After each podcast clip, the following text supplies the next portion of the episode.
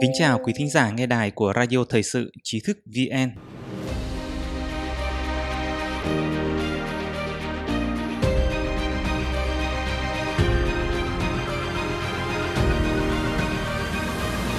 Hôm nay chúng ta cùng đến với bài viết của Trọng Đức. Obamagate là gì và tại sao ông Trump liên tục nhắc đến nó?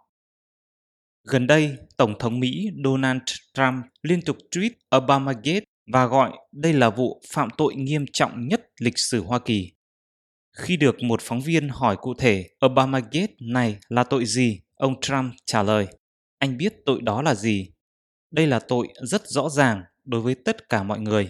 Tất cả những gì các anh phải làm là đọc báo, ngoại trừ tờ báo của chính anh. Vậy Obamagate là gì? Tại sao các phóng viên lại tỏ ra ngơ ngác không hiểu ông Trump đề cập đến vụ phạm tội nào? Trước hết, Obamagate là thuật ngữ chơi chữ của ông Trump. Ông muốn liên tưởng tới vụ bê bối Watergate khiến Tổng thống Richard Nixon phải từ chức. Watergate là tên của một khách sạn nơi đặt văn phòng của Ủy ban Quốc gia Đảng Dân Chủ.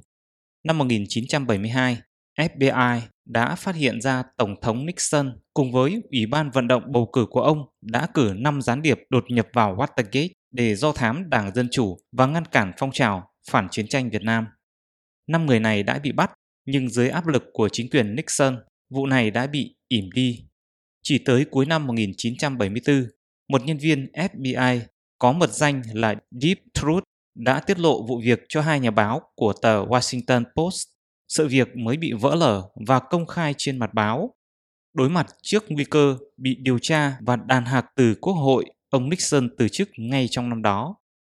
Nay, ông Trump nói rằng Tổng thống Obama và cựu Phó Tổng Joe Biden, đối thủ chính trị của ông trong cuộc bầu cử tháng 11 tới, đã cài cắm, do thám và phá hoại cả chiến dịch tranh cử lẫn tân chính quyền của ông khi tiếp nhận từ Obama năm 2017. Thậm chí trước khi tôi đắc cử, bạn nhớ đến hai người tình nổi tiếng chứ, Strzok và Page. Chính sách bảo hiểm đó, bà ấy Hillary sẽ chiến thắng, nhưng chẳng may mà bà thất bại thì chúng ta cũng có chính sách bảo hiểm. Đó nghĩa là nếu tôi thắng, họ sẽ cố gắng loại trừ tôi. Đó là toàn bộ ý nghĩa của nó. Rất đơn giản, đó là chính sách bảo hiểm của họ, ông Trump giải thích trong một cuộc phỏng vấn với Fox News. Điều xảy ra thật là nhục nhã. Đó là cú lừa giả tạo chính trị lớn nhất trong lịch sử của nước ta, ông Trump nói với phóng viên hôm 15 tháng 5. Người ta nên bị quăng vào tù vì những thứ này và tôi hy vọng sẽ có nhiều người phải trả giá. Đây toàn là Obama và Biden. Những người này thật đồi bại. Toàn bộ câu chuyện là đồi bại. Và chúng tôi đã bắt được họ. Chúng tôi đã bắt được họ, ông nói thêm. Trên Twitter hôm 14 tháng 5, ông Trump kêu gọi Thượng nghị sĩ Cộng hòa Lindsey Graham hãy bắt ông Obama ra điều trần trước Quốc hội.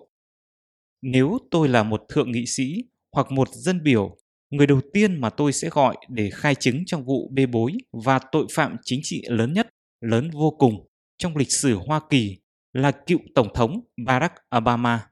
Ông ta biết tất cả. Hãy làm vậy đi, ông Lindsey Graham, hãy làm đi. Đừng làm trang tốt bụng nữa, không nói xuông nữa. Tuy nhiên, ông Graham đã từ chối ý kiến này, nói việc bắt một cựu tổng thống ra điều trần trước quốc hội sẽ tạo ra tiền lệ xấu. Thuyết âm mưu hay là không? Từ lâu, giới truyền thông coi các cáo buộc của ông Trump đối với vụ tổng thống da màu rất được ưa chuộng của họ là lố bịch, nói quá hay cơ bản là thuyết âm mưu, xuất phát từ những kẻ giàu trí tưởng tượng. Điều này theo lưu ý của tờ National Review, một trang cánh hữu nhưng cũng thường xuyên phê phán Trump là không còn đúng nữa. Nước Mỹ không còn có thể ngó lơ những chồng bằng chứng ngày càng lớn về những sai phạm của quan chức chính quyền Obama trong vụ điều tra Trump-Nga thông đồng. Có những sự tương đồng không hề nhỏ giữa hai vụ Watergate và Obamagate chính sách bảo hiểm của nhân viên FBI. Ở trên, ông Trump nhắc đến hai nhân viên FBI trực tiếp tham gia vụ điều tra Nga can thiệp bầu cử Peter Strzok và Lindsay Page. Hai người cũng là tình nhân của nhau. Cuộc điều tra này đã phát hiện ra những tin nhắn trao đổi giữa hai người này vào tháng 8 năm 2016 khi mà gần 100% giới truyền thông vẫn chắc chắn bà Hillary Clinton sẽ thắng cử. Trong các tin nhắn, hai người nói về việc họ ghét Trump ra sao và một chính sách bảo hiểm để đảm bảo ông Trump sẽ thất bại. Tôi muốn tin vào phương án mà bạn trình bày để được cân nhắc trong văn phòng Andrew rằng không thể nào ông ta, Trump, lại đắc cử được. Nhưng tôi e là chúng ta không thể chấp nhận rủi ro đó, ông Stroke viết trong một tin nhắn cho cô bồ Page. Nó giống như một chính sách bảo hiểm cho một sự kiện hiếm có khả năng xảy ra như bạn chết trước tuổi 40. Theo ông Trump, các tin nhắn này từ chính các nhân viên thực hiện cuộc điều tra lên ông và chiến dịch tranh cử của ông đã cho thấy xu hướng chống Trump lộ rõ từ khi ông còn chưa đắc cử và một âm mưu phế chuất ông nếu chẳng may ông thắng cử. Chiến dịch của ông Trump bị nghe lén Giống như trong vụ Watergate, rất nhiều nhân viên trong chiến dịch tranh cử của ông Trump đã bị quan chức an ninh dưới trướng Obama đặt máy nghe lén, chỉ khác là không có đặc vụ nào tới cải máy nghe lén bị bắt. Trong đó, nổi tiếng nhất là cựu chủ tịch chiến dịch tranh cử Paul Manafort, cố vấn tranh cử Carter Page và tướng Michael Flynn. Việc nghe lén này đã được Tổng trưởng lý William Barr xác nhận là có xảy ra và theo tờ NPR, giám đốc FBI Christopher Wray đã phải viết thư xin lỗi vì những sai phạm nghiêm trọng xảy ra trong vụ do thám chiến dịch của ông Trump. FBI tuyệt đối tôn trọng tòa án này và hối tiếc sâu sắc vì các lỗi lầm và thiếu sót mà văn phòng tổng thanh tra đã nêu ra. Ông Ray viết trong đơn gửi tòa án FISA, tòa giám sát tình báo nước ngoài. Ông gọi hành động của FBI trong vụ do thám Carter Page, cố vấn chiến dịch tranh cử cho ông Trump là không thể chấp nhận được và không đại diện cho toàn bộ tổ chức FBI. Tòa FISA, Tòa Giám sát Tình báo nước ngoài, là nơi ra chát ủy quyền cho FBI có thể theo dõi các đối tượng mà họ tình nghi là làm việc cho chính phủ nước ngoài, điều mà rất nhiều nhân vật trong đội ngũ tranh cử của ông Trump bị cáo buộc phạm phải. Một vết nhơ không thể rửa sạch của FBI là đã dùng một tập hồ sơ giả tạo, Steele, do một hãng tình báo tư nhân có liên quan đến Hillary Clinton và Đảng Dân Chủ thuê viết để làm căn cứ xin chat FISA theo dõi chiến dịch của ông Trump. Hồ sơ Steele đưa ra hàng loạt các cáo buộc đội ngũ của ông Trump đã thông đồng với Moscow để giúp ông Trump đắc cử năm 2016.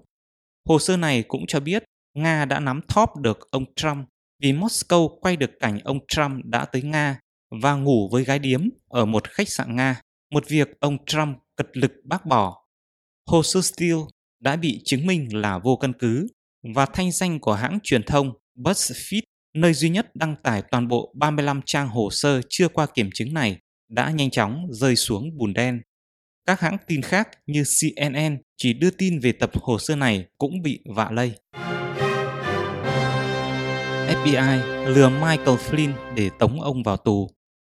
Tướng Flynn là một anh hùng chiến tranh, cố vấn an ninh quốc gia đầu tiên của Tổng thống Mỹ Donald Trump.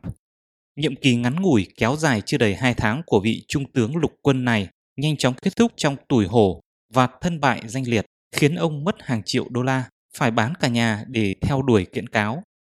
Tháng 12 năm 2017, ông Flynn bị truy tố tội khai man với FBI về cuộc điện đàm giữa ông và đại sứ Nga Sergei Kislyak. Ông Flynn đã nhận tội và đồng ý hợp tác với cuộc điều tra của Robert Mueller để đổi lấy việc giảm án phạt và giúp con trai của ông Michael G. Flynn tránh bị tù tội. Tuy nhiên, vào tháng 1 năm nay, ông quyết định rút lại việc nhận tội sau khi luật sư của ông đưa ra hàng loạt các bằng chứng mới cáo buộc FBI đã cố tình lừa ông nói dối. Sau đó, Bộ Tư pháp cũng rút bỏ các cáo buộc chống lại ông.